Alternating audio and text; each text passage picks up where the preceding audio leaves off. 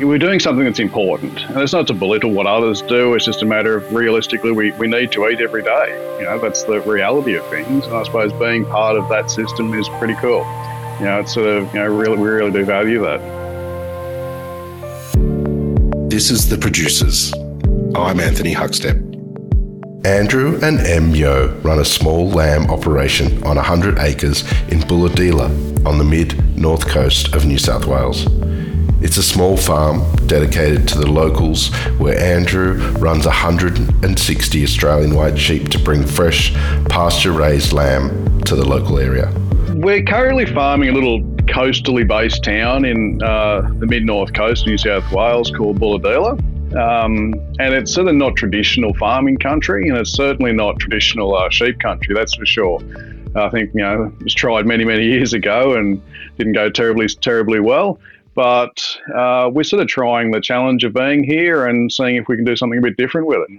We've sort of got you know such close proximity to a variety of different um, markets and different sort of personalities um, and just things things to do and and I suppose it's sort of you know, localized food economy. You know, this is where we, we live where our market is.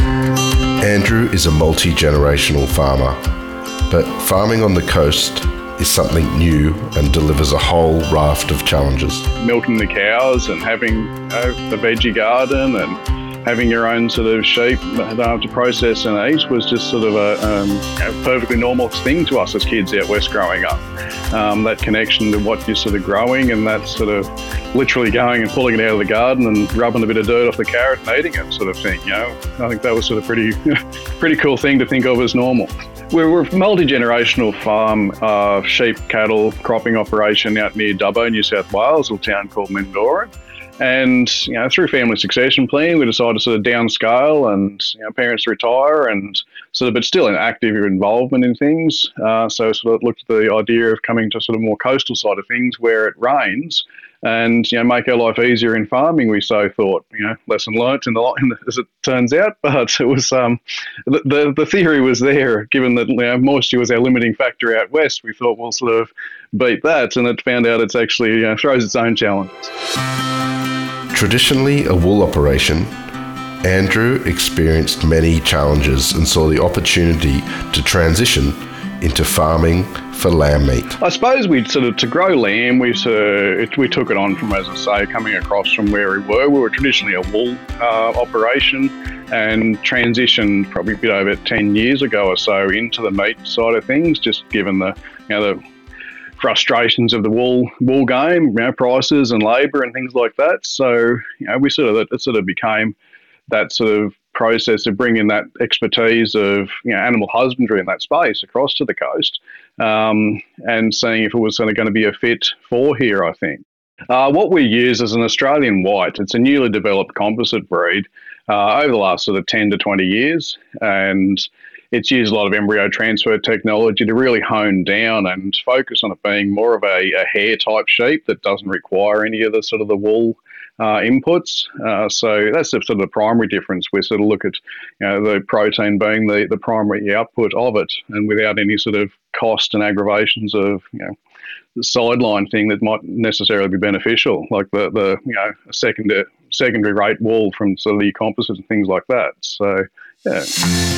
Life is a bit different on the coast and has given Andrew and his family a better lifestyle. Oh, it's a pretty cruisy environment here on the coast. It's um, you know, we sort of picked it for the climate. That sort of nice, mild, not too humid uh, where we are, and you know, no such thing as cold. Um, it's um, thongs and t-shirts pretty much every day of the year around these parts. So you know, we sort of see those occasional hots, but it's not sort of sustained long heat and dry. Um, it's a different sort of feeling to things, and you know that sort of drives us to what the environment is for the sheep. I suppose if we love it, well, there's sort of a good chance they do too. Um, yeah, it's sort of pretty cruisy lifestyle, just sort of cruising around here. Pretty pretty chill, that's for sure.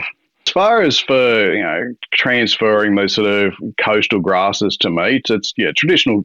Um, dairy country. So um, you can sort of put it into milk, change it into milk uh, with a sort of a more high input sort of thing. But we're trying to sort of have a, more, a lower input, more sort of ecologically balanced, um, find sort of some equilibrium between the different aspects of environmental and you know production. So finding that sweet spot of things, but being realistic about certain paddocks, they're going to need fair levels of pasture improvement to see them um, produce some level of productivity.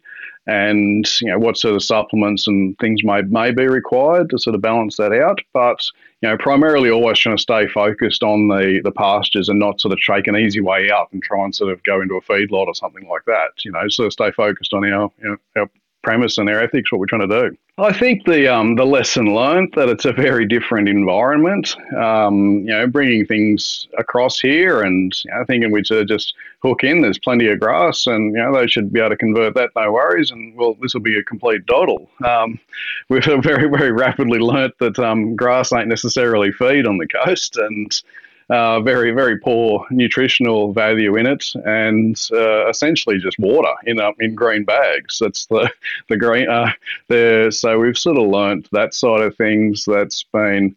Um, I suppose not funny, but I suppose it was sort of a real a real eye opener for us. And then just you know reconsidering how we design and apply um, property fencing and things has been sort of a main one. You know, moving that with you know very traditional side with my father out west and long straight fences for kilometres. A lot of pride in that, and our place here is set up around curved fences and things. So it's sort of a bit of a you know, an initial uh, paradigm shift in that was probably a little amusing for a period there. When farming lamb, no day is alike, and that's the beauty of working on the land. I'm definitely not a typical day sort of person. Um, I my wife often asks, "What are we doing tomorrow?" And I'll just simply reply, "I don't know. It's not tomorrow yet." But I tend to like the surprise of it. And I think that's you know, I think that's life's what we're trying to achieve here. Um, you know, you're trying to make sure you're planning ahead and having things not go wrong. But I think having that you know regimented plan of life, um, the freedom that comes what we've got, yeah, is pretty special. We only sort of five k's out of town, but you know it could be a hundred. But um, we're not as isolated as my wife and I were in our you know, childhood sort of thing. You're not or, you know, early early adulthood. Um, you're still a short short trip in and away you go. So I think it's just finding that that beautiful balance here and. And if it looks like the you know, crazy things go on in the world, we can stay pretty isolated from it. You know, we're very, you know, very fortunate that COVID sort of experience pretty well left us untouched here. You know, it was just um, a business as usual, poking along and looking after your sheep and doing things. And, you know, we don't understate that, you know, how lucky we are in that. For Andrew, it's all about contributing, connecting, and supplying the local community with quality lamb. We try and sell off farm as much as we can. Uh, that's sort of our aim. Like, we really sort of have a you know, pride of place. What we do is a localised food economy and trying to sort of limit food miles and you know, the more that we can do that, the better. So, centralising around sort of open days and things. Uh, then we'll try and supply a bit more to a local shop in town, and that's where I'd like to draw the line. Like we want to sort of see you know, better market penetration locally rather than constantly trying to throw the net further and further to expand. You know, we're sort of limited by land size, and we want to sort of realistically build our business around that and just have a sustainability and an ethics, I suppose, a story of why we do it and connect that to our local people. Get back to your roots, I suppose. You know, something that farming's definitely gone the opposite direction. Um, in my sort of you know old world, it's much you know the get bigger or get out type of concept, and we've tried to sort of fight that. You know, get smaller and you know more direct to customer. So, you know, just open that, you know, something we didn't think was going to be possible by rethinking it and thinking opposite, you know, brought that into into play. There are many great parts of the lamb, but there is just one that Andrew holds in high regard. Uh, the backstrap for me. Um, being a lamb farmer, a bit spoiled, I must admit. So uh, I reckon my, uh, I'm not not a nose to tail person. That's more my wife's uh, side. I'm more I'll take the backstrap and the uh, cutlets, and the rest can go to the dogs, which is hor- horribly wasteful. I shouldn't be saying that, but it's uh, it, it is what it is, and I try and cook it and don't do anywhere near as well as my wife. She does a much better job of that, that's for sure. I think a bit of a lamb stew that we do here for some of you know when so that we're having some open days and some courses. Um, you know, throwing a bit of lunch for people, and it's a, a lamb stew with an odd couple of pieces of potato in it. Uh, it's a nice sort of reverse on it.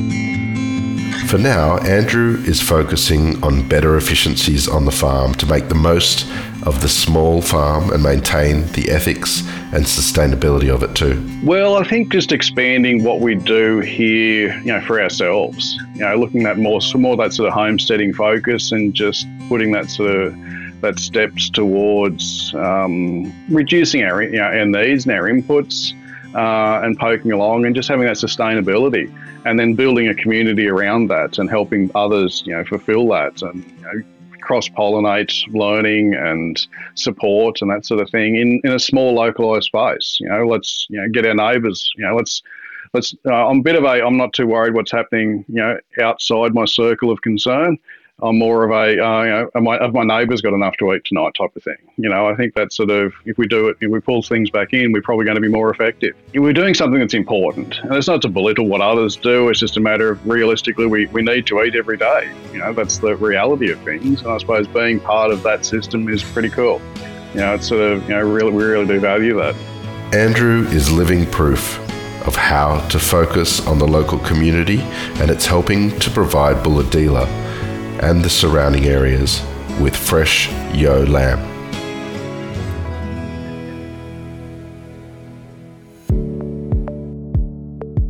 This is The Producers, a Deep in the Weeds production. I'm Anthony Huckstep. Stay tuned as we share the stories of producers, farmers, makers, and growers, the true lifeblood of the food industry. Follow us on Instagram at Producers Podcast or email us at producerspodcast at deepintheweeds.com.au.